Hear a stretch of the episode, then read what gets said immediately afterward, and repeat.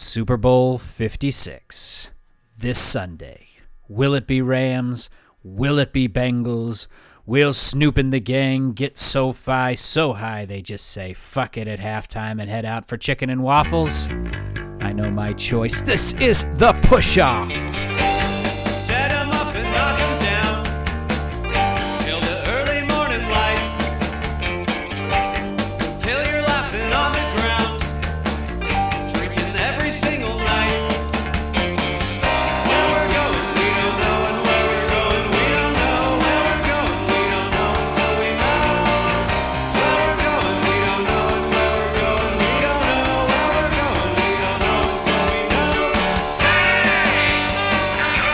Welcome, everybody, to a new episode of the Push Off Podcast, your favorite weekly NFL show that discusses everything that happened last week while it gets you ready for Super Bowl Sunday. I'm your host, Scott Hogan, and joining us, as always, it's. Dan, how did they forget about Dre Wright? That's right, Dan. Uh, we're here. It's Super Bowl Sunday. This is the episode leading up to the to the big game.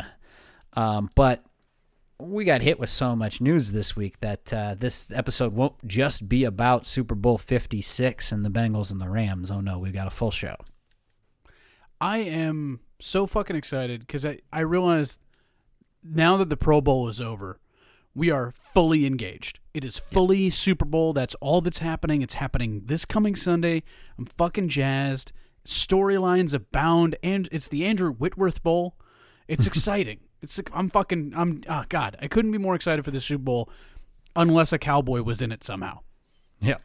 Which Um, Chido Awuzie, technically former cowboy, loved him.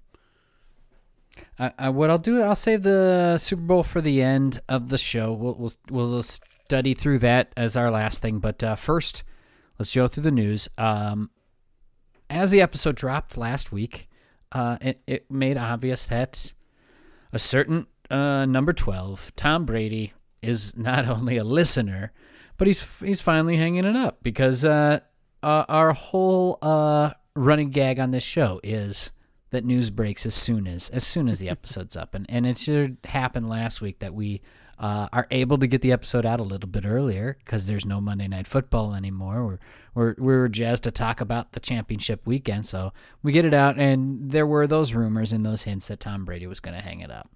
We figured we had a few more days. We had a week of a little waffle back and forth, and who knows kind of thing. So we decided to hold off on it.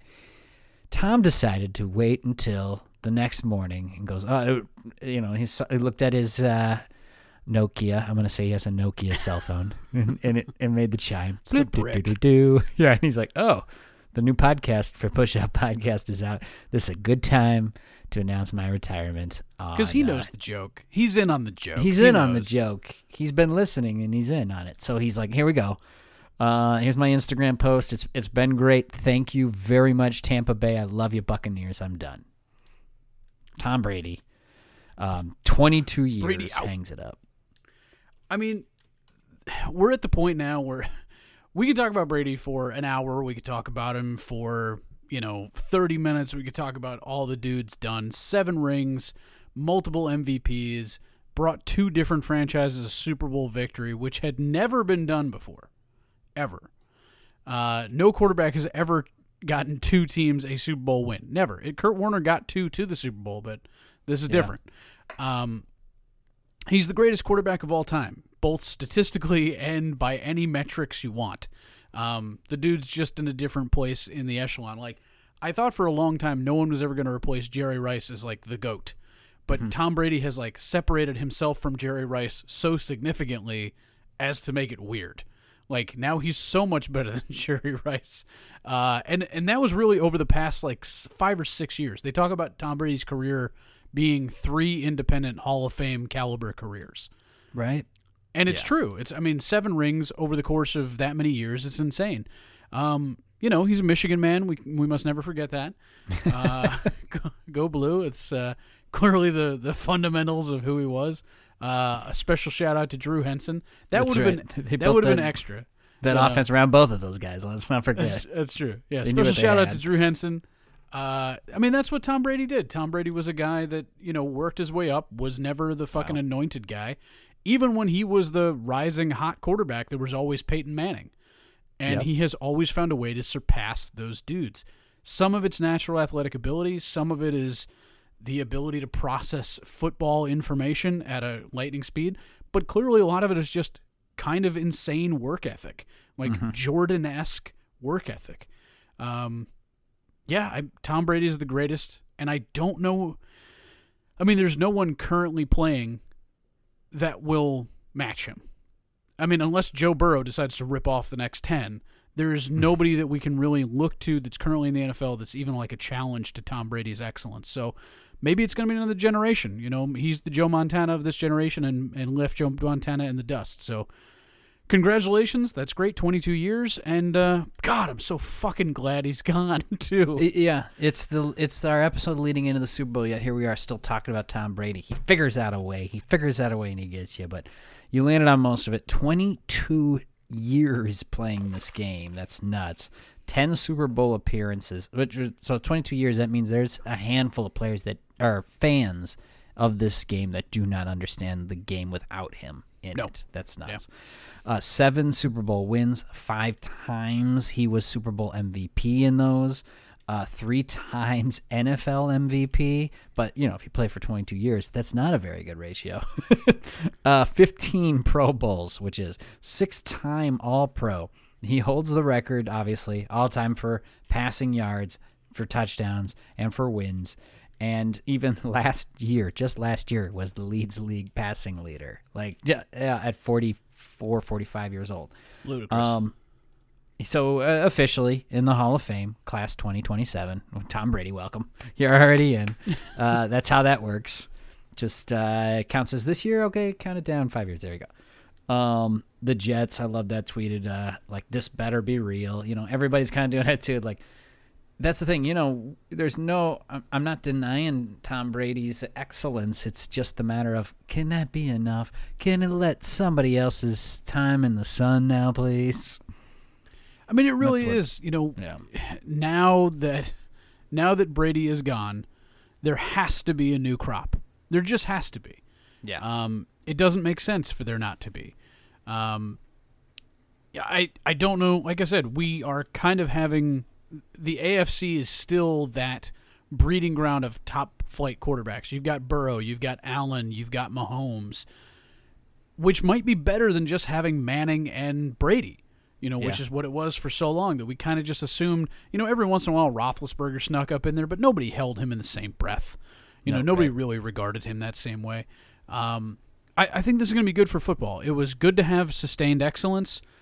Uh, you know, I'm glad the Patriots didn't immediately start another dynasty with uh, with Belichick. But uh, yeah, the greatest quarterback of all time was teamed with the greatest coach of all time, and wouldn't you know it, they won six Super Bowls together. Strange. What a coinky.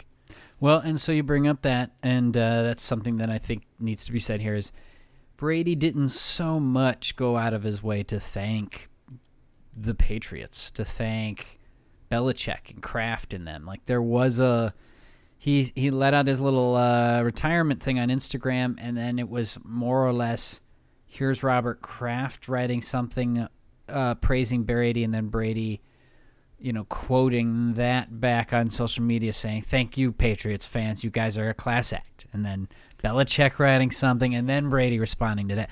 Like, it didn't seem like he wanted to be the first to tout those guys. Well, he did it already. You know, if you remember when he left, He, yeah, he did. when he left That's them, true. he said his goodbyes.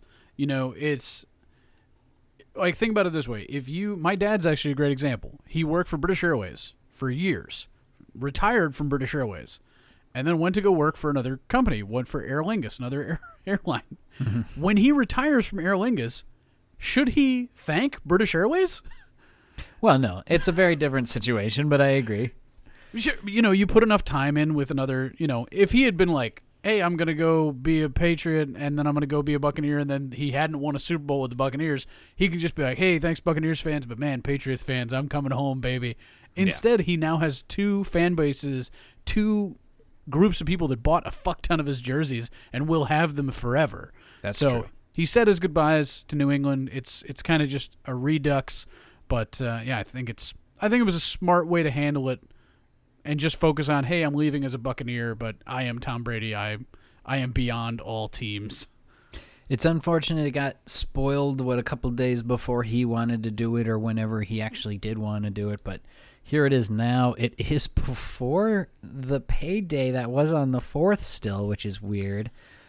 I didn't hear if they figured out a way just to be like, you know what, it's on this day, it's on this day. Who cares? Here's his money. Well, he Or- technically would have forfeited it. He ta- he would have forfeited it. So Maybe It- he does. He forfeits fifteen million dollars. It Yeah. doesn't seem right. I know Tom Brady's doing all right, but god dang. yeah, I mean, also immediately you know he's getting sponsorship offers and you know people wanting him on their desks for pregame and you know halftime shows. So And and I'm still calling that there's no reason why some team in the running who has an injury late or God, if we're still talking COVID issues, you know, and they go down and you know, Tom Tom Brady is just the uh the off the street COVID quarterback next week next year. You know, he's like, Can't get COVID, just don't get sick anymore. It's all of these uh these massages and test oils and stuff that I have put into my body. I am I am mostly oil at this point. It just slicks right off him. Uh, but anyways, for now, Tom Brady is done. No more in, in this league. That's wild. So entirely different league. Now now we talk about ATB after Tom Brady. Yeah. Um, and uh, let's lead on to talk about the head coaching hires. As we record this, we pretty much know where all of the head coaching uh, empty seats have been filled. And we're going to catch you up on the most recent ones. We did have a couple false flags. Uh, Yeah. Most notably, Byron left, which was a false flag. yeah, Uh, which I don't think I ended up saying he was going to get the, the job, but I did tell like Pat. Oh, yeah. you know, our buddy. I was like, hey, here we go, Byron Leftwich. In fact, he got a bunch of uh, uh, J- jersey sales blowing up in Jacksonville before just because of the news. people were sure of it. They were absolutely sure of it. And uh, Jim Harbaugh getting a lot of love uh, with your Minnesota Vikings. So there For were a the lot of Vikings. guys that were absolutely going to be the head coach, and then nope, sorry, not not happening. That's right. And so, yeah, let's start there with the Vikings one. Um, there was like a good half a week there of Jim Harbaugh's coming, Jim Harbaugh's coming news. Uh, it got a lot of the Vikings fan base kind of riled up. I, I think I was one of them at one point. And there was times where I was like, I like Jim Harbaugh here because of his track record. Like the guy Oh, is a winner when it comes to just win loss record. And in the pros and at college. So, Yeah, he's done it on both sides, and that's not something a lot of head coaches can tout. Isn't And- it Urban Meyer? Uh, and it comes down so I think the rumors that I heard due to when Harbaugh was flown in last week, I think Wednesday, is that Harbaugh thought the same. That he was Yeah. on the side of like, you know what, this is my job, right? Because I'm Jim Harbaugh and I've had all the success. And to his credit, I think a lot of uh, Vikings fans and a lot of other people probably thought that too, news organizations and things. But turned out the Vikings organization ownership and brand new GM, whether they were on the same page, I'm, I'm hoping they were, as, as the reports are saying. But they thought Harbaugh was in for another interview. Harbaugh was assuming this was a done deal. And I think when you come in with that type of um, confidence, it might overshoot you here. And then they, they're more interested in the guy who took it a little bit more seriously. So they're, they're moving on to Kevin O'Connell, the Rams offensive coordinator, instead of Harbaugh. Former Jets. I want to say San Diego State. Yep, San wrong. Diego State Is that true? Aztec. Yeah. You're right. Um, drafted by the Patriots. Yep. to back up Brady, who was retired. Now he's a head coach in the same week as Brady retired. Jesus. Um, but yeah, this is another guy off of the coaching tree that is going to be coaching the Super Bowl this week. You know, Yeah. um, Sean McVay's coaching tree, though pretty new, has uh, bared the fruit already. You've got um, Zac Taylor, uh, Cincinnati Bengals, just after two years, three years, three years yeah. as head coach. He's now got the Bengals in the in the uh, Super Bowl too. So I'm hoping that this is a, a continuing thing for my Vikings. I, I the way I look at it is uh, if you would have came to me and said like, look, here's your options for the Vikings next head coach. It's the young offensive minded cord, you know, quarterback pro, you know, previous quarterback offensive coordinator guy uh, from that area who's supposed to be very good at coming up with the new offenses that get the things going, or the the tried and true head coach of the past who you know r- runs people a little thin sometimes, but gets results. Yeah. It'd be a tossing thing. I'd be okay with both, and so I'm at least getting one of them here, as long as Kevin O'Connell doesn't change his mind after the Super Bowl. Pull me a, a Mike McDaniel's. Was that who did it? No, not Mike McDaniel's. Uh, Josh, Josh McDaniels. McDaniels. We got two McDaniel head coaches. It's going to get confusing. I, I did find it pretty funny that like we always talk about everything's relationships. After dating who you dated with Zimmer for so long, clearly Harbaugh is your type. Harbaugh would have been. Yeah, Harbaugh's your type. exactly Zimmer, but he would have been close to it. A little He's too older, close to it.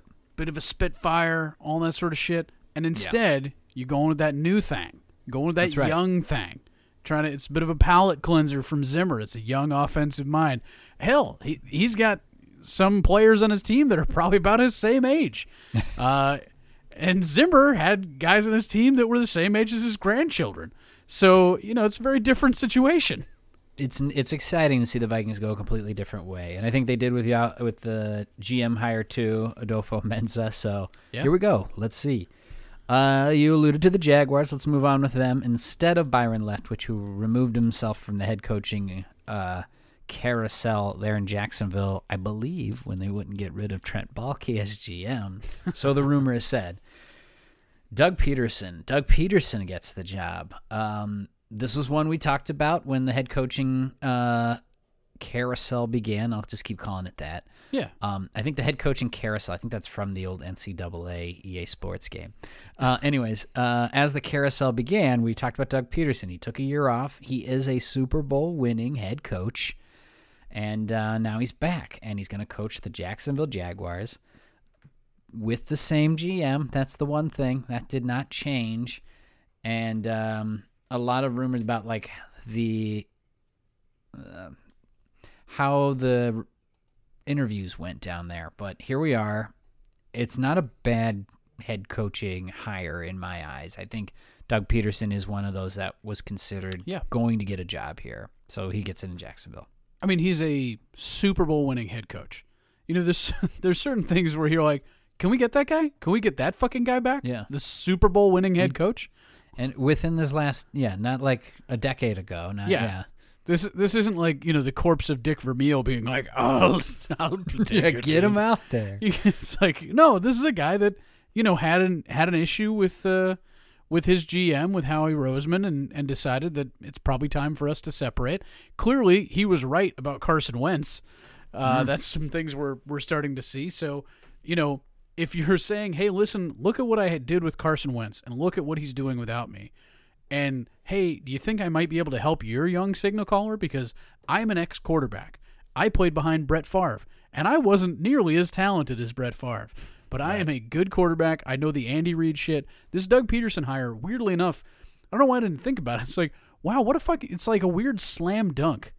It kind of felt like the Jaguars fucked this up and not getting Leftwich, but then they backed their way into maybe the best head coaching hire of the offseason in a guy with a huge resume, a chip on his shoulder, and an eye for developing young quarterbacks. It's incredibly smart. I think Jacksonville didn't fuck this up.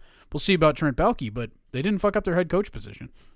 What's weird is they interviewed him initially right after Christmas, like December 28th was their first interview, and then it was just done. So I don't know if Doug Pederson really blew them away or if they're like, great, let's interview everybody else now. and then they're like, all right, I guess Doug's still here. He was just hanging out in Jacksonville. He was like, I got, I got nothing else yeah, to do. let's go. Um, so yeah, Closing Jaguars- out bars here. That's what I'm doing. But yeah, I, I'm excited too. I hope he has success there in Jacksonville. Um, the other hirings we got this week, the Miami Dolphins, Mike McDaniel. That was the one I was saying there. Mike McDaniel, who was the 49ers offensive coordinator, he's getting the job for Dolphins head coach. I mean, this is. It's also funny that they are replacing Brian Flores with the whitest man I've ever seen.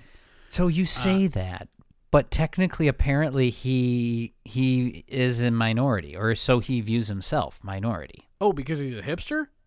No, well, no, he's got he's mixed mixed racial.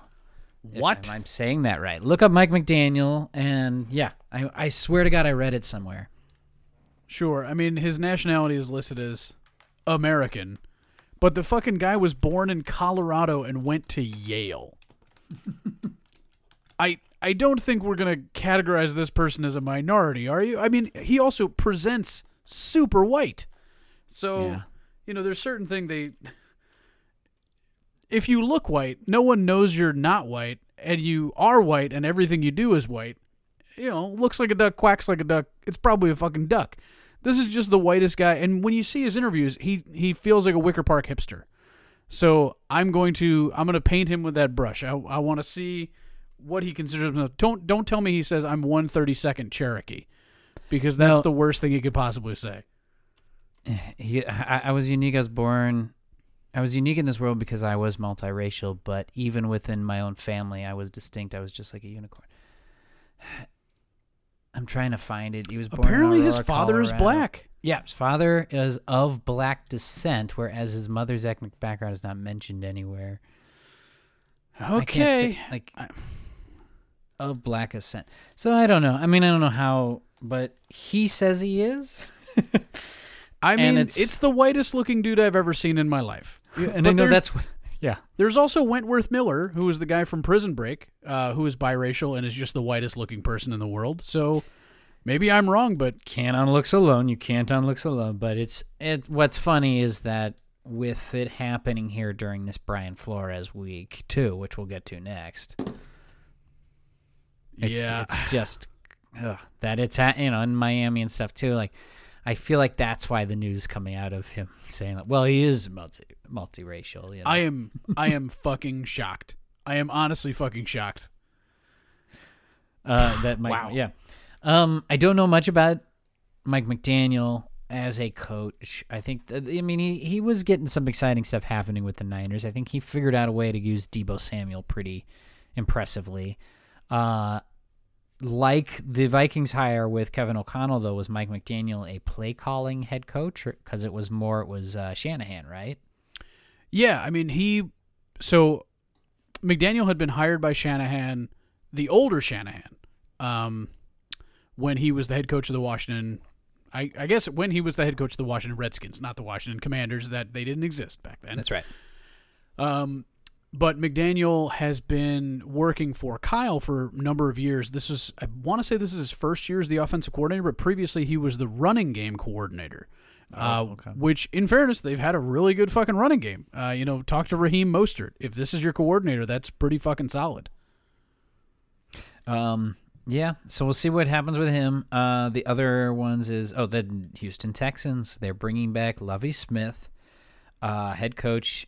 He was the Bears head coach, and then wasn't he defensive coordinator in Houston for a number of years? Uh, he came. He was being promoted from Houston, so um, he was on the staff. This is a Oh, weird okay. one because this is the second one with the Dennis Allen that it's Yeah. the defense coordinator getting promoted to head coach.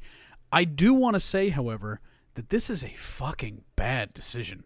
This is You don't like the Lovie Smith as head coach? Oh my God, no, Lovie Smith. So here's the here's the crazy thing: Dennis Allen's defense in New Orleans was pretty good.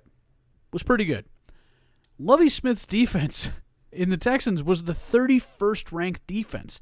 He's going from being the 31st ranked defense to the head coach of the same football team. Yeah. That seems a little tone deaf to me, don't don't you think? That seems like you don't exactly have the the pulse of your fucking team. Now, I know that he's depending on what Mike McDaniel is, what he is espousing himself to be. I know that this is the only black hire of this coaching cycle, but this is the wrong one. This is the wrong one. This is like Lovie Smith was around and they're like, "Oh shit, we're fucked. Nobody, no black person's been hired in the NFL. What can we do? And they go, ah, fuck, we'll get Lovie. Lovie, come here. He goes, yeah, I'll, okay, I'll do it. So I just, I think this is a bad decision. I don't think Lovie Smith should be a head coach in the NFL right now, especially after what he did with their defense last year, which is fucking nothing. He's a solid defensive coordinator traditionally, but he got kicked out. I mean, actually, you could make the point that Lovie Smith is a casualty of all the shit we've been talking about with the double standard for white and black coaches. Because when he left the Buccaneers, he had a two-year contract, and they kicked him out just to keep their fucking uh, Dirk Koetter, their offensive coordinator, and basically said, "Oh, well, we'll get rid of Lovie and keep Dirk Koetter." So. Yeah, this is a fucking wild one, man. But I just I don't think Lovie's the right choice. Hopefully, he proves me wrong though. Well, and I don't remember his name being one of the ones Houston was excited about until they started losing out on all those guys. And then it was you know, like I texted you a little bit before it, there was all that talk it was going to be our I'll call him our boy, Josh McCown. Josh Yeah. McCown, uh, after retiring from uh, you know, playing playoff football as uh, starting quarterback for the Philadelphia Eagles, maybe two seasons ago. Wasn't that all that had happened? Like just Yeah. recently? Yeah. He could be head coach for the Houston Texans. Um, yeah, and then all of a sudden, Josh McCown is out, and Lovie Smith. You're right, the only African American hire of all of these teams that had one open. The Saints brought up Dennis Allen as their defensive coordinator, and Texans go, "Oh, we can just do that," and the guy's already black. I hope that's not the case. I hope Lovie Smith isn't just another sacrificial lamb to the fire here as Houston is making their way through a mess down there uh, as an organization because oh boy it just keeps getting worse down there but we'll see what happens um, these are the and the new NFL head coaches Eric Bieniemy not one is there something behind that I mean, Eric Bieniemy. The only explanation I can have for Eric Bieniemy not getting even like a quality interview, like we haven't even heard about Eric Bieniemy being in like the top two consideration. right His fucking feet must stink. Jesus, like he must walk into a room and you're like, what the fuck is going on? Like, because the resume is so good. The resume is so good. What the fuck is happening that somebody's not giving Eric Bieniemy a real look? Yeah. that's that's the thing that's baffling to me. We're going to use that to segue into this Brian Flores lawsuit. Oh boy, because this opened up a whole Oh, yeah. lot of NFL stuff this week. Brian Flores is suing the NFL, and it's a class action. Others could join. I would assume others believe they have a case to join, and that's what they're they're digging out here. So Brian Flores, who was the head coach of the Miami Dolphins and then was considered a coach option in many other places, uh, that were open this year. Looked seemed like he could have gone right back to another head coaching position. You know, he turned the Dolphins around after a dismal start this year and almost got into the playoffs. Uh, it was kind of a surprise when he was fired. Here we are now. He's suing the NFL due to what he believes are sham interviews that he's had to just uh what's the word I'm looking for? To appease the yeah, Rooney the rule. Rooney Rule. And the Rooney Rule, Dan, you've explained it uh, many times on this podcast. I feel like we talk about it always at this time of year. Go ahead. You have to interview a minority candidate, um, and it has now been extended to uh, basically any C-suite, any executive level position. You have to interview a minority candidate. You have to do it, otherwise you get docked and fined money and draft picks if you don't uh, if you don't go along with the rule. Now, it's the unfortunate thing is it's a very easy rule to enforce because you go, hey, did you schedule it with any black dudes? And they're like, nah, no. Anybody of any different race than straight up white dude? Uh, no. Okay, great. Well, you're gonna lose a fourth round pick. Oh, uh, uh, we interviewed Lovie Smith. oh shit. Okay, well then there you're good to go. Um, so it's it hasn't it hasn't really helped. That's the weird thing. It hasn't really helped. People are kind of doing this to satisfy the rule. That might be something Eric Bieniemy. That might be a subtext story. Eric Bieniemy might not be True. taking these interviews because he thinks he's just, you know, it's a token interview. Um, and so Brian Flores is specifically targeting the NFL with, to a degree, tokenism in these interviews that they're not real. He's just being requested because he's a black coach with a resume. Um, and Yeah. it seems like he's got a good point. It's a, yeah, you're right. It's such a silly rule if you just read it out loud. Like, well, what's stopping somebody from just like interviewing somebody and, and behind it having no faith that they would ever hire the person? And then you go, hmm, shrug and go nothing.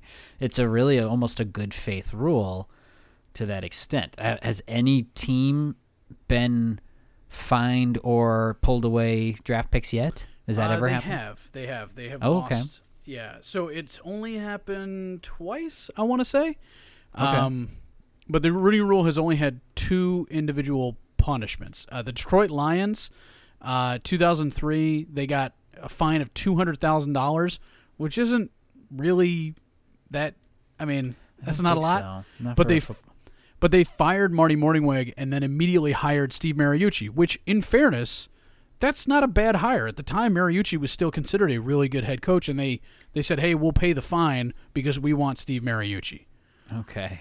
So, to a degree, I, I almost kind of applaud the Lions there for being They like, found- listen, we're, we're not going to do a sham interview. Just fine us. We're getting Steve Mariucci. That's what we're doing. Because I totally understand that shit too.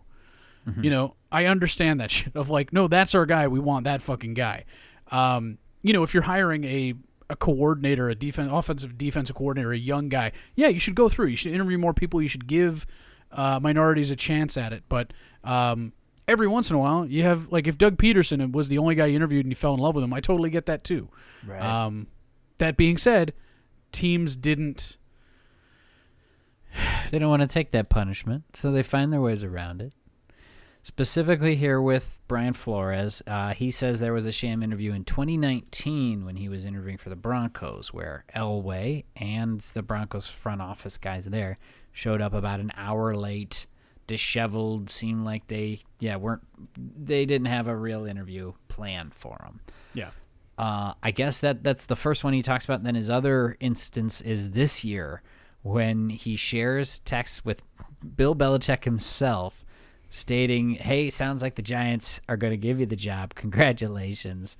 And uh, he's like, "Great, yeah, I, I really want it, but uh, I haven't interviewed for it yet." Bill, what are you talking about? Turns out Belichick is, you know, he's a little bit on the older side. What is he, 60, 70, whatever? I want to say seventy. he, he texted the wrong Brian. He looked at down on his phone there. He, he got the, the wrong one on his Nokia. And um, whoops, Sixty nine. uh, nice. 69, nice. He uh, text yeah texted the wrong Brian, congratulating him for it before Brian Flores was even going to interview. So that that doesn't look good either, uh, and that looks like maybe that's why Brian Flores decided here's my chance at taking on the NFL. It doesn't end with the Rooney Rule. He com- is coming out and saying that the owner of the Miami Dolphins, Stephen Ross, offered to pay him $100,000 for every loss he suffered during the 2019 season to get better draft picks. Dan, we had a podcast during that time. We absolutely believed the Dolphins were tanking it on purpose, right? hmm Yeah, absolutely. It, this proves that you really can't do it because coaches, players, things like that won't bow to that most of the time. But when you trade away Minkah Fitzpatrick and a lot of other really good players for you know future draft picks, it's pretty obvious you're not looking to win now. You're Well- looking for something in the future. the GM can eh, because he's got a guaranteed contract. The GM can Cleveland can major league Cleveland Indians this thing. There you go. He could do that. The head coach is like, I'm here for W's. The players that are on non guaranteed contracts are like, oh, I'm playing full out. I'm going to try to win these motherfuckers. And then they went ahead and did just that. And the, to to say that to say that the Dolphins were eh, he mentions that it was so they could draft Joe Burrow. Joe Burrow was not the guy in the beginning of the season. Right. That was not Joe Burrow. That was supposed to be Tua. If you remember, it was tank for Tua. yeah, And then Joe Burrow puts together the greatest and season the in Dolphins college got football history. Yeah. And they did. So, to a degree, that's also one of the reasons why you don't tank is because you never know what's fucking happening. You never know who's going to come out, who's going to stay in. You never know. You just got to do the best you can. I also, it wouldn't surprise me that the Dolphins did that because the Dolphins have been so middle of the road for so long. They're like, just fucking crater the ship and let's let's pick up from the wreckage whatever you have. You've got a three year contract. We're not going to fire you after this one. Go nuts, lose as much as you can. Yeah. Um, it would not shock me. Stephen Ross also seems like a piece of shit. Um, most owners seem like pieces of shit anyway, so this doesn't shock me. I really hope Brian Flores has receipts. That'd be fantastic. doesn't doesn't shock you, but shouldn't it be a big issue to the NFL and to the Oh, it's huge. yeah competitive competition whatever board, yeah, whoever they got there to make sure this shit doesn't happen. You can't let this stuff go. It's there was yeah, it is kind of big. It's kind of big, but we know that this happens in the NBA, and so they instituted a draft lottery. The draft lottery is not because oh we want to make things more exciting. The draft lottery was to disincentivize tanking. right. That's all it was for. The NFL has not had to disincentivize tanking because it's disincentivized by non-guaranteed contracts. Right. Non-guaranteed contracts means, well, why the fuck would I lose to get a high draft pick?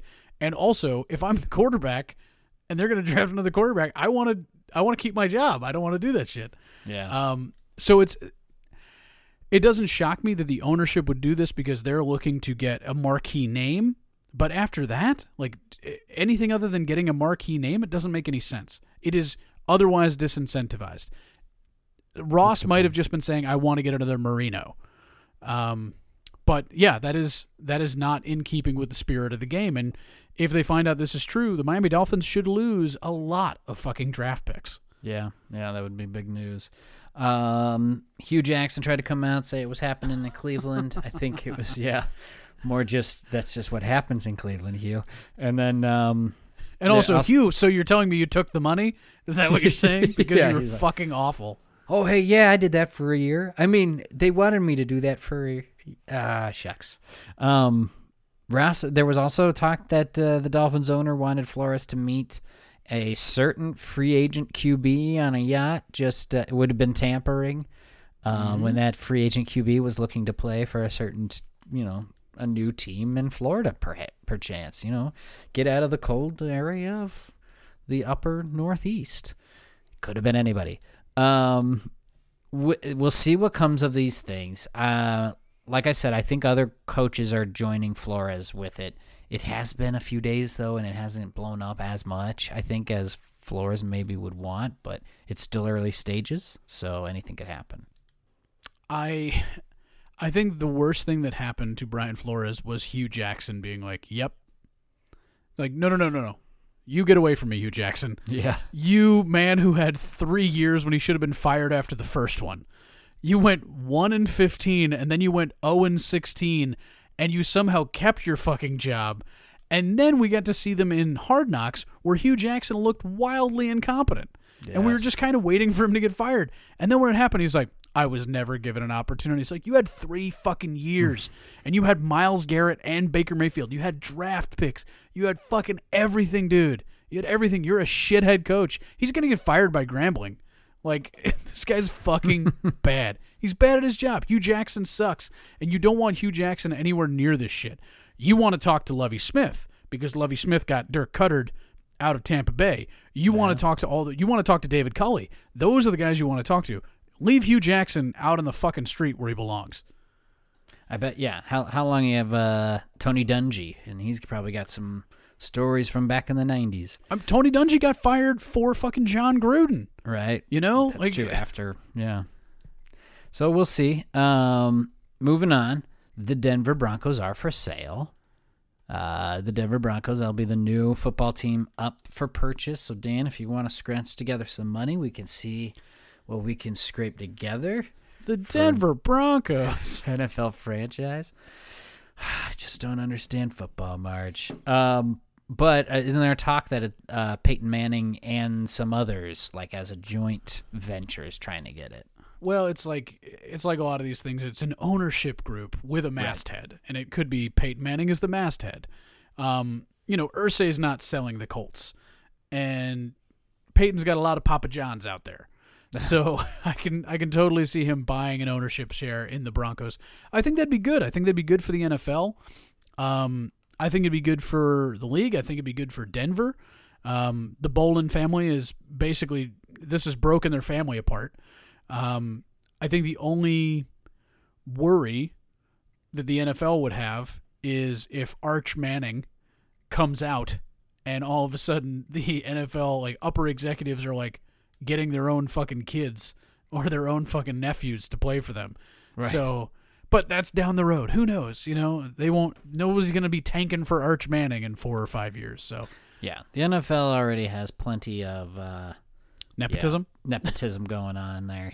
That yeah, what's a little bit more?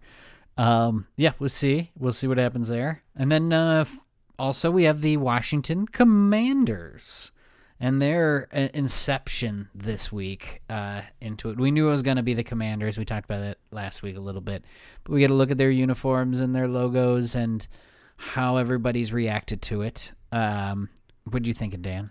Well, I think I'm ready to move on to the next uh, section of the show.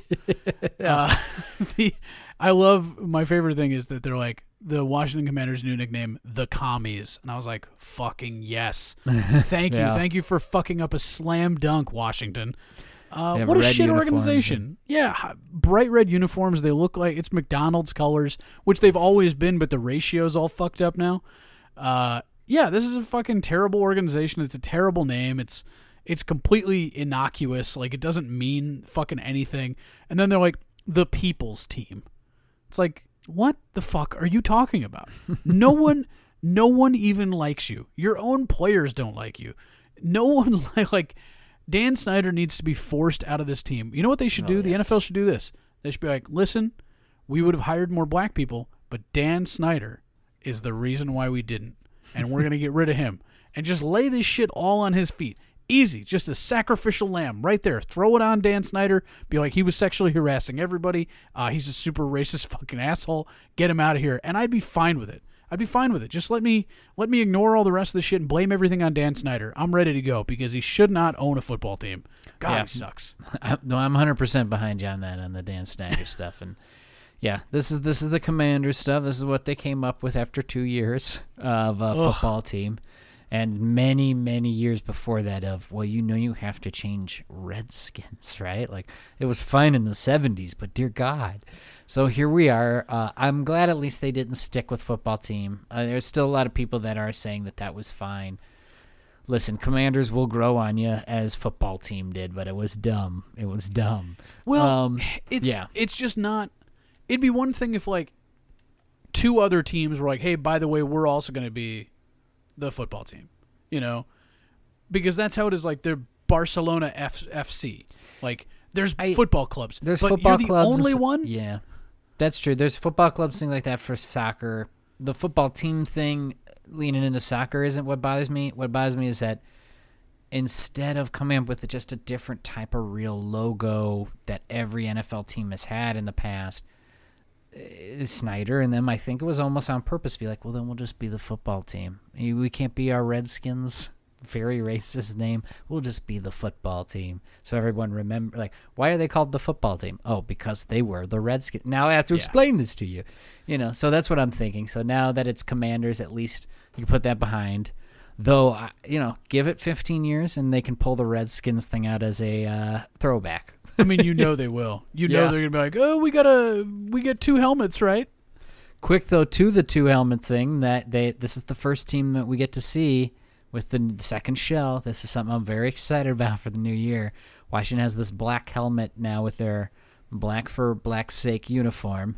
Um, that is uh, yeah a, a new shell helmet because their other one is going to be a matte maroon color. Uh, it looks a lot like University of Minnesota. That helmet does. Yeah, it does. Uh, the the black uniform. A lot of people saying that looks like Steelers. Uh, I don't like the road uniform because it loses all of the yellow from their uniform, and I also am very much already missing the yellow face masks that stood out so much on the original Washington uh, uniforms, and I don't like that they did away with it. But again, we'll see if this grows on me like uh, some of the other newer ones have. I don't know. it's the black for black sake that does bother me where it's like the only teams that like really should be able to wear black are the raiders because they've been that way. Hmm. The ravens because that's what a fucking color a raven is. And the jaguars like because they're fucking black. They're black animals. Like even the steelers you should be fucking gray or you soot color i don't give a shit When you say Jaguars, are you are you thinking Panthers? Jaguars are spotted black, but Panthers Are are, they- the full black. are panthers full oh fine fuck throw the panthers in there shit i thought the are- yeah. jaguars were full black too Um. Yeah. And then yeah, so that's the Washington Commanders. That's what's going on there. We'll we'll see. Hey, it's a new team. It's a new logo. It's a it's a reason to buy Madden 23. That's true. It's the oh, you're right. I, I don't know what color Jaguars are, apparently. That's all right. I, I just looked it up. Um, do you want to talk anything about the Pro Bowl that happened this week? Uh, yeah, I have a really, you know, we've talked about our better idea for the Pro Bowl, Yeah, Dan's Um, got one. and it's way fucking better. Um, yeah, man, I just I don't understand why why it's still doing this. Like, why are we still doing? It? They even took away like tackling, like no tackling. Like, just take the fucking pads off, man. We've been moving towards this for a long time. the The skills challenge is fun. The skills challenge, I'm glad they brought it back. It is fun. It's just, hey, let's get some athletes that normally kick the shit out of each other and watch them have a good time for like two hours. I'm fine with that. Really reduce the risk of injury, getting guys jumping into, you know, fucking pads. Like, that's what you should be doing. This Pro Bowl is fucking awful, and I, I can't keep watching it. So I didn't. I just turned it off after the first quarter because it was awful. I was about the same too. I I turned on. I was like watching. They're they're switching up quarterbacks every drive, but then sometimes this quarterback throws one pass that gets intercepted, and then nobody's really tackling the guy, and you're like, wait, where are they down? You know, what? this is just hurting my head. You can't you can't play football like that at, at half speed. It's No. just not possible. So I turned it off too. Watched a movie. I moved on with my day. Um, Alvin Kamara got in some trouble uh, there in Vegas. He was a- arrested for a battery, put a guy in the hospital, and apparently there's video on this as well. So we'll see what type of punishment he gets for this, but I'm assuming there's going to be a good half year suspension. I mean, if you put a guy in the hospital, that's bad fucking news, man. That is bad fucking news. So I just don't. I just don't understand why Alvin Kamara would do this. I. This is a guy that still has a lot of money left on his contract. If you're the Saints and you want to void a fucking contract, this is the way to do it. Right. Um, you know, Alvin Kamara is still a weapon in the league, but he's got a lot of money owed to him, and this is a really, really easy way to get out from underneath it. So That's another hit to the Saints too. Talk about a team that's just lost everything in the last two seasons. you sound devastated. Oh God, I, I'm, I'm playing this violin, but it's so so small. I'm losing it. I'm just dropping it, and yeah, I lost. it. It's like a contact lens. Uh, no, Alvin Kamara is is an awesome talent. So it sucks that uh, he can't be a good human being with that great talent of his, and just yeah, play around. But uh, from what I heard uh, or heard, I, I read the police report little write up thing that said it was like an elevator thing, and this guy walked up and started talking to a group of guys, and then tried to get on the elevator, and some guy shoves him, and he put shoves the hand off, and then they kick his ass until he breaks his like His orbital, orbital. yeah, and all this shit. So it doesn't sound good, and it doesn't sound worth it, whatever it was. So just another stupid thing. But hey, who's done anything smart in Las Vegas? It's not a place I mean- for smart decisions. No, man, it's fucking stupid to have a football team there with a bunch of really wealthy men under 30. That's right. Really wealthy aggro dudes under 30. And then I know, let's have a celebratory event in the middle of it. Let's have a Where the they don't have to be focused. The the season that they were focused on for six months straight, like t- talking uh, training camp and everything else, like stressed their bodies and kept everything and and you know and maybe they got out and partied a little bit. I mean these guys are young guys, but they still this was finally their their their release point of "Hey, I'm in the off season now, and they were, they got a free trip to Vegas. Yeah, I mean, this shit didn't happen in Hawaii. That's all I'm saying. Hawaii was knew. a, was a Yeah. chill ass atmosphere. Everybody's cool. You know, if you killed somebody, you just threw them in the ocean because it was right just there. went in the ocean. Just go Here in the they- ocean. in the desert. There's no water. Yeah, and you got to drive out to the desert, and then you're you're a single uh, set of headlights uh, set against the cascading blackness. That's not what you want. That's I mean that's a dead giveaway. Yeah, Come it's on. bad, it's bad news every time. Every time. You know, just roll them over one of the cliffs in Hawaii. There you go. You got a There you dead go. body crushed against the rocks. Good to go. Easy body disposal. That's what I'm saying. If this had happened in Hawaii, this guy would have been murdered, and he'd be in the sea, and we never have to worry about it, and we can go back to enjoying football. Hands clean of it all. um. All right. Well, let's let's go on to the Super Bowl. We we want to do some awards and stuff later too. So I want us first. Let's talk about Super Bowl Fifty Six. Super Bowl LVI. Dan, did you come up with any type of name for this one? Is there any slogan one that we've had like in the Uh, past? Yeah, I'm actually going to add a letter. Okay. I'm going to add two letters. Super Bowl La Vida. Super Bowl La Vida. Super Bowl The Life.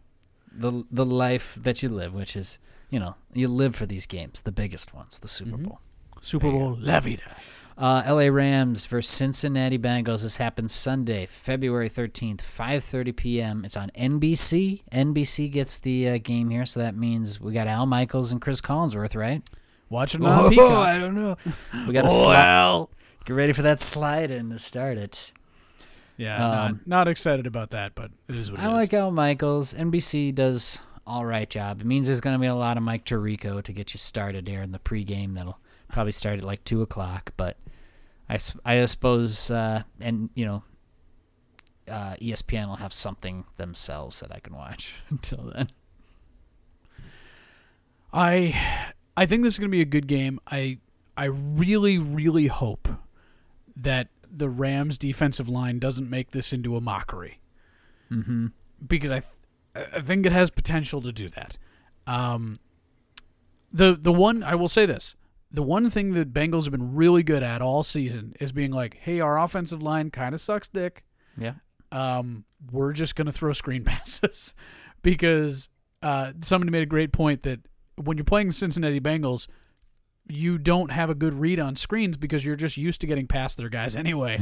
so when they let you do it, you're like, oh shit, I didn't notice a difference. Oh, there Uh, is. and then all of a sudden, it's a fucking wild screen to Samaje Perine or Joe Mixon.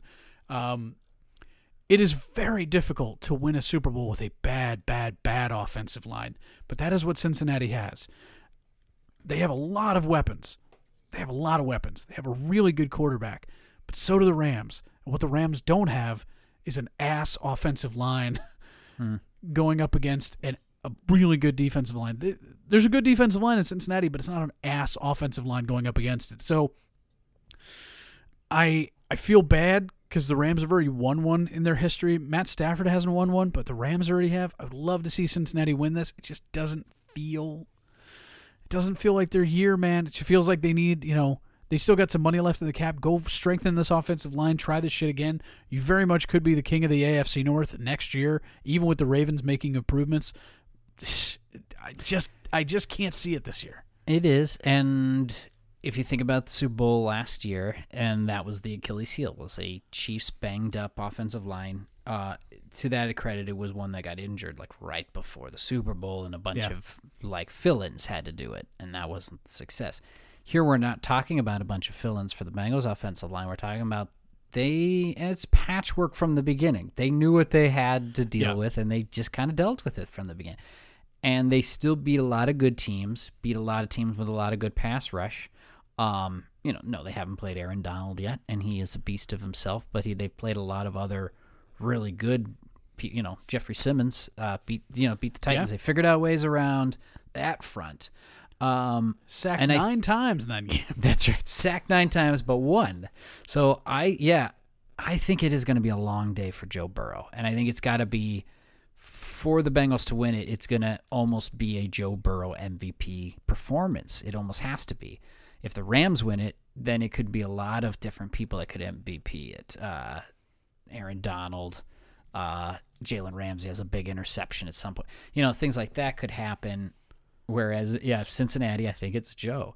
So I'm looking at that back and forth. I think the Bengals do figure out good ways to get around it, to throw that ball out quickly. Like you said, screens, slants, you know, uh, see the man to man and toss it up kind of thing. Then on the other side, Mahomes dropped back and was so confused with the Bengals defense so many times in that game in the second half when they when they decided to drop back and and uh, play a lot more just defense and only rush like three to four guys. Uh, that only worked though because the Chiefs didn't run the ball. The Rams are going to focus on running it. They're going to feed Akers. They're going to feed uh, who's there, Sony Michel. Yep. And then play action. That's how the Rams do it. In my head, I see I see the mistakes going to be on the Rams side. I think Stafford's going to throw a ball into a Bengals player once or twice here. It's whether or not they catch it. Um, I think I have more faith on though two very good kickers and special teams on the Bengals and McPherson than I do Gay and the Rams right now. So, and then also I see a very good Rams team, but a red hot Bengals team. And the only thing that maybe cooled them down is that there was a, a bye week before the Super Bowl. Like, shoot, that might have hurt the Bengals more than I just think it probably did. the last week because they were all the way through. So I, I don't know. I think I am the way I'm thinking, and I've gone back and forth this week. I don't think it's going to be a blowout one way or the other, but I'm thinking what we're saying is I might be picking different than you in the Super Bowl. Wait, where are you going? Uh, my prediction, I'll just give you it now. I'm going to say Rams 24, Bengals 26. Bengals win it.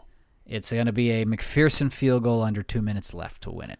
Wow, that is uh that is a that is a bold statement, sir. Yep.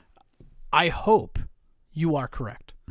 I would love to see Joe Burrow. I would love to see Ja'Marr Chase. I would love to see two of our elite prospects uh, walk away with a Super Bowl. However, I think this game is going to wind up being closer to 30-10 LA.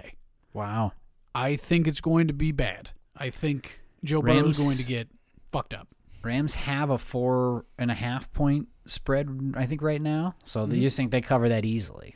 I think they cover it easily. Wow. Okay. Um, what else we got on this game? It's the Bengals are coming into this one having no primetime games all this season outside of Thursday night football, and uh, so they had to film all of their uh, in intros this week leading into it for the you know because Sunday night football they never had them, so you know the Rams were all those were already done. Um, I I believe this is a matchup of two of you know we talked about the Washington Commodores and their intro in there, two of the best helmets the NFL has to offer. True. Cincinnati Bengals is a classic, iconic look with the stripes. I mean, that's always going to be one of the best ones. And then I've you know the Rams use their full helmets too. I love the the new color on that blue. It, it really pops. I, I think the Rams have done a good job of changing theirs around. I'm glad even the uniform matchup that we have here. The the Bengals get their home, so they're going to be the black top, white pants. The Rams are look. going not with the uh, bone color uniforms on the white. They're going with their white uniforms with the yellow sleeves, like kind of a call back to the 70s Rams and yellow pants. So it's going to look good. It's going to look good on the field. It is. It's going to be a nice contrast. And yeah, I love the Rams helmets because they're literally just ram horns. Right. Fuck yeah, that's that's what you're supposed to do. Like if you're if you're a thing that has a fuck, if somebody was the dragons, I'd want them to have a giant fucking horn right here or whatever it was or unicorn. Those are the know, kind of ones that look good. I, I like the Viking horns. I like the eagle wings. I like Yeah. those type of helmets. Uh, so it's neat to see those. You know, leading us into what could be the best helmet season we'll ever see in 2022 of the the the pullback of that uh, shell rule. Can't wait.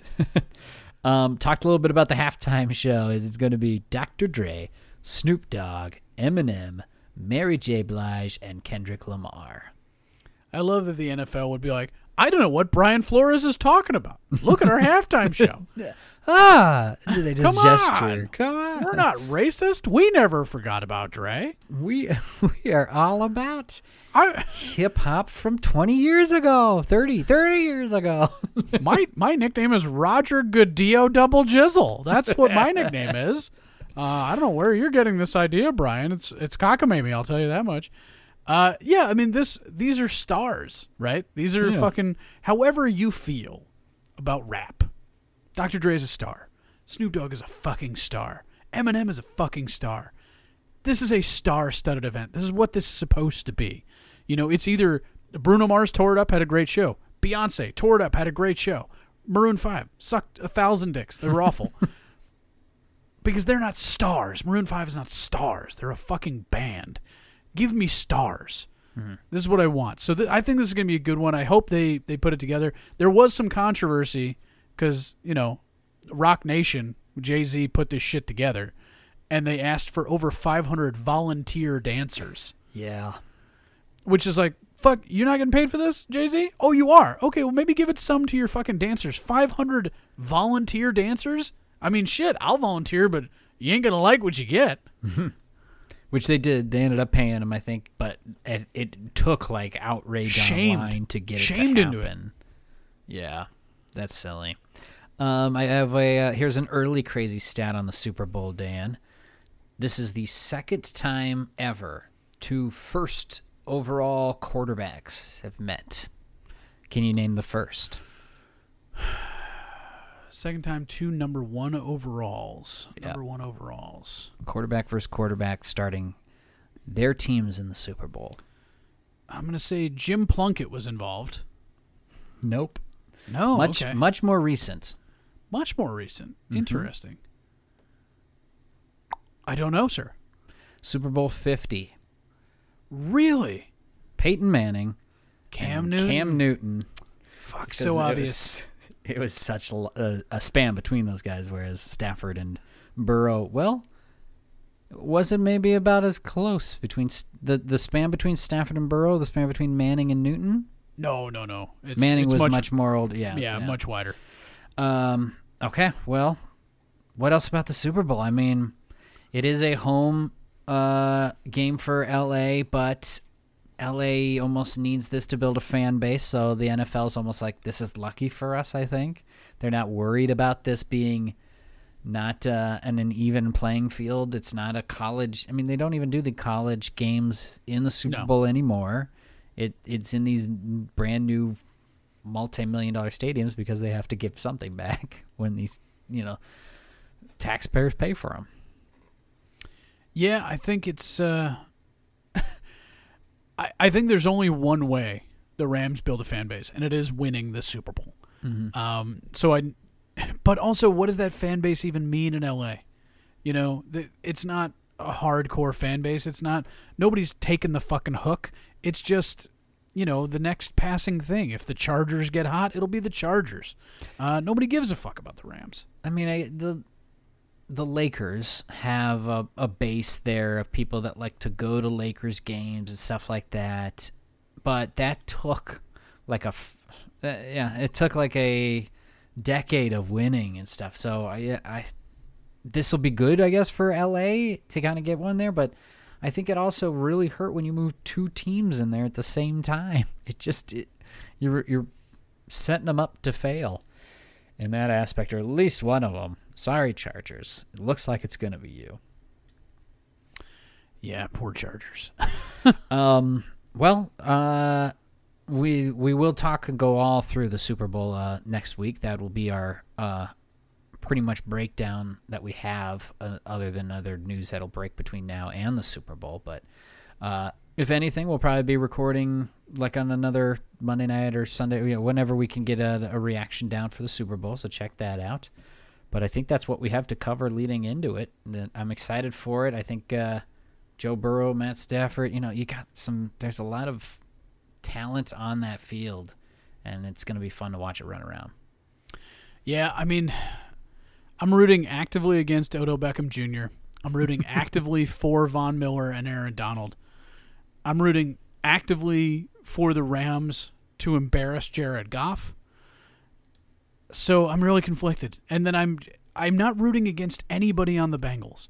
There's literally nobody on the Bengals I'm rooting against. I want Chido Awuzie to get a Super Bowl. I want Joe Burrow to get one. I want Ja'Marr Chase to get one. I want Sam Hubbard to get one. I want everybody to get one, man, on the Bengals. So I'm rooting Bengals, but I'm thinking it's Rams, and that it makes me makes me feel bad. But you know, maybe Matt Stafford will break down and have a nice blubbery cry, and I can I can feast off that for a little while. That'd be nice. Yeah, I'd, I'd like to see my future head coach light it up there. That uh, Kevin O'Connell here in his offense. Uh, so then that way it feel good for the Rams to win, but it feel good for all of those lifelong Bengals fans that haven't seen anything like this, and for them to get that, I'd like to see them win. It, it doesn't hurt me as a Vikings fan to see another bad team get it because I think it just you know puts the the spotlight even more on them. They'll be like, well, then when's it our turn, right? Let's get going on it. Um, but at the same time, I yeah, I don't have much against e- any of these players too much, and I think of like Matt Stafford and how great it'd be for him after a decade toiling in Detroit to finally come out of there and get something, you know, and, and how good that'd feel for him. You know, plenty of Rams fans that even if you were a fan of the Rams when they were super good in the 70s, it's been a while and this is nice. And and yeah, you had the Todd Gurley year, but obviously this is a very different team. Oh, yeah. But you got a shot here.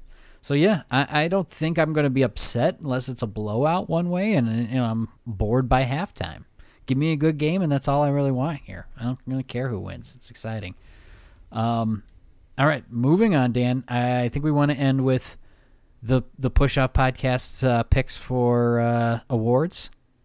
Before Oh, yes, we, please. Before we wrap it up, we're gonna do some awards. Um, I just did like the big ones. Um, so if you've got extras, throw them out there. But uh, we'll just run through these before we say uh, uh, goodbye before the Super Bowl, uh, because the NFL honors that's this week too, right? Mm-hmm. Yep. Uh, So here's our own honors. This is the Push Off Podcast honors, and these count. uh, MVP, Dan. Who are you giving the MVP to? I am giving the MVP. I don't think this is going to happen, but I'm giving the MVP to Jonathan Taylor. Oh, Jonathan Taylor getting MVP. Jonathan Taylor was the only reason why the Colts weren't fucking embarrassing mm-hmm. all year. Look at what Jonathan Taylor was able to move that Colts team to do. With and then look at what fucking Carson Wentz did when they had to put the ball in his hands. Aaron Rodgers, yes, he's always a great choice, but to me, the most valuable player in the NFL was Jonathan Taylor. He took the Colts to the brink of the playoffs. Without him, they would have been a 3 and 14 team.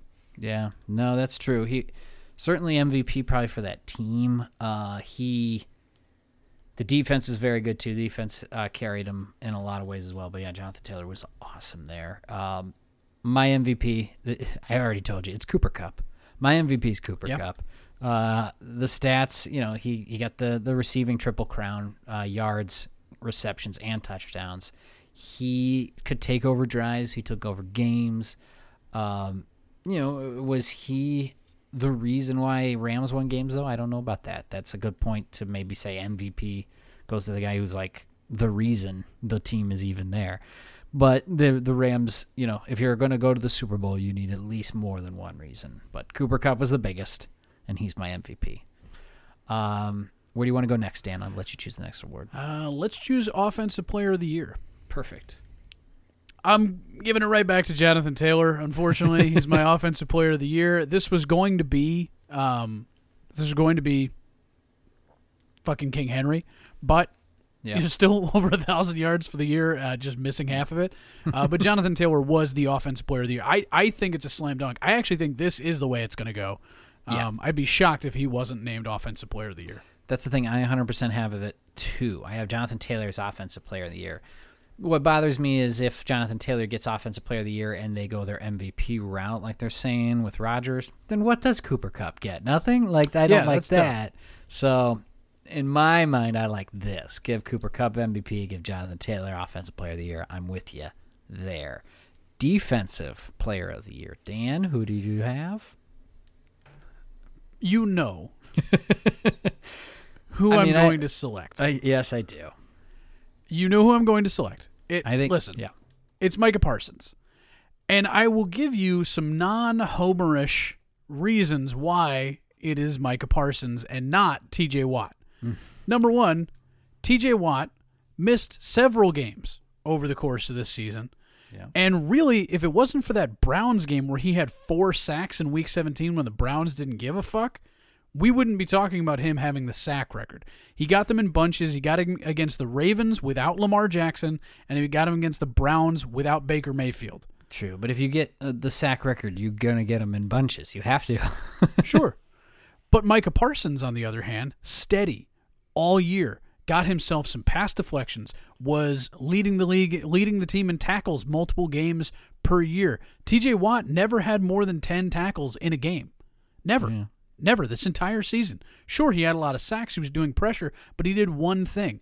TJ Watt gave you pressure. Micah Parsons gave you everything.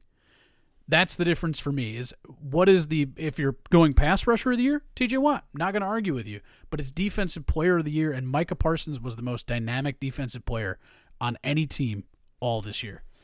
You've got an argument.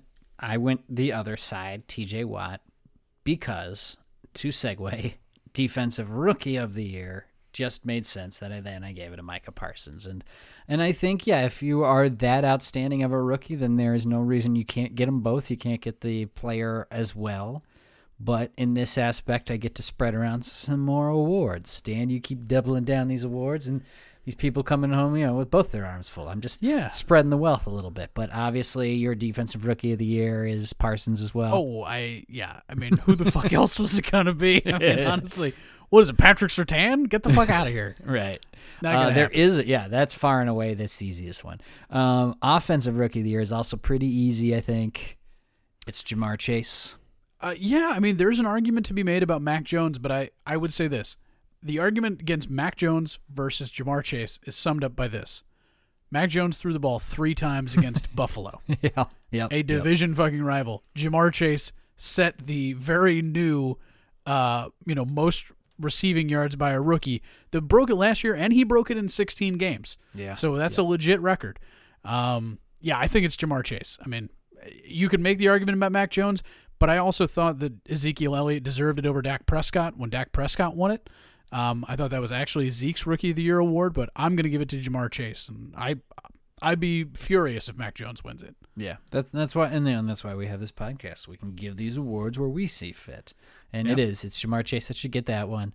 Um, Coach of the year, Dan. Who do you have for Coach of the year? I'm going to give Coach of the Year, surprisingly, to Matt Lafleur of the Packers. You know, yeah. Go ahead. I have the same. You, you do really? I do. Yeah. Oh, interesting. I so there's a couple names. You know, Bill Belichick obviously got this team back to where he was supposed to, but um, that's Bill Belichick. I mean, of Right. course he's. It's like voting for Jordan for MVP. It's kind of boring after a while. Matt Lafleur had a a Packers team that was in disarray and very easily could have fallen off the edge of the cliff after that Week One loss.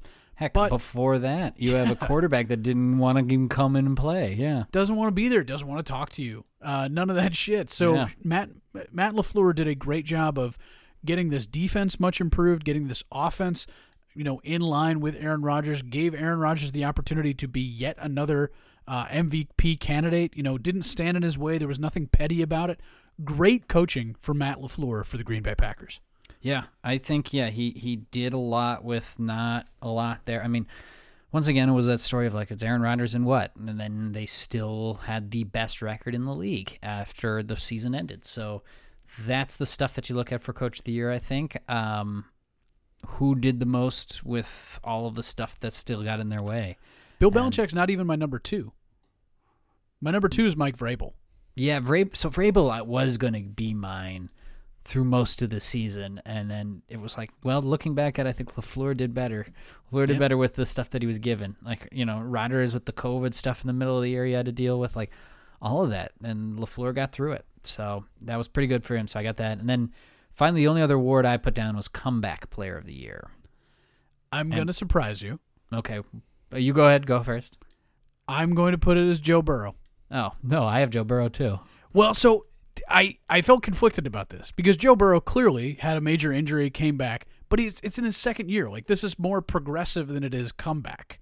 True. You know, that's the one argument I would make for Dak Prescott if Dak Prescott wins this award is that that was literally a comeback for Dak. For Yes, Joe, for Joe it was, "Hey, I was a rookie, now I'm in my second year and I'm doing great." So it's not really a comeback, it's more of a progression. Whereas the Dak thing is a legit comeback. I'm surprised that you didn't go with your guy Dak, but you went with the correct one, Joe Burrow. So I like, yeah, I'm, I, I'm I gotta you. go with the guy in the who had a major knee injury and is now in the Super Bowl. I think that's pretty fucking good. Yeah, yeah, and the year he had too, impressive. So Yeah. I'm with you.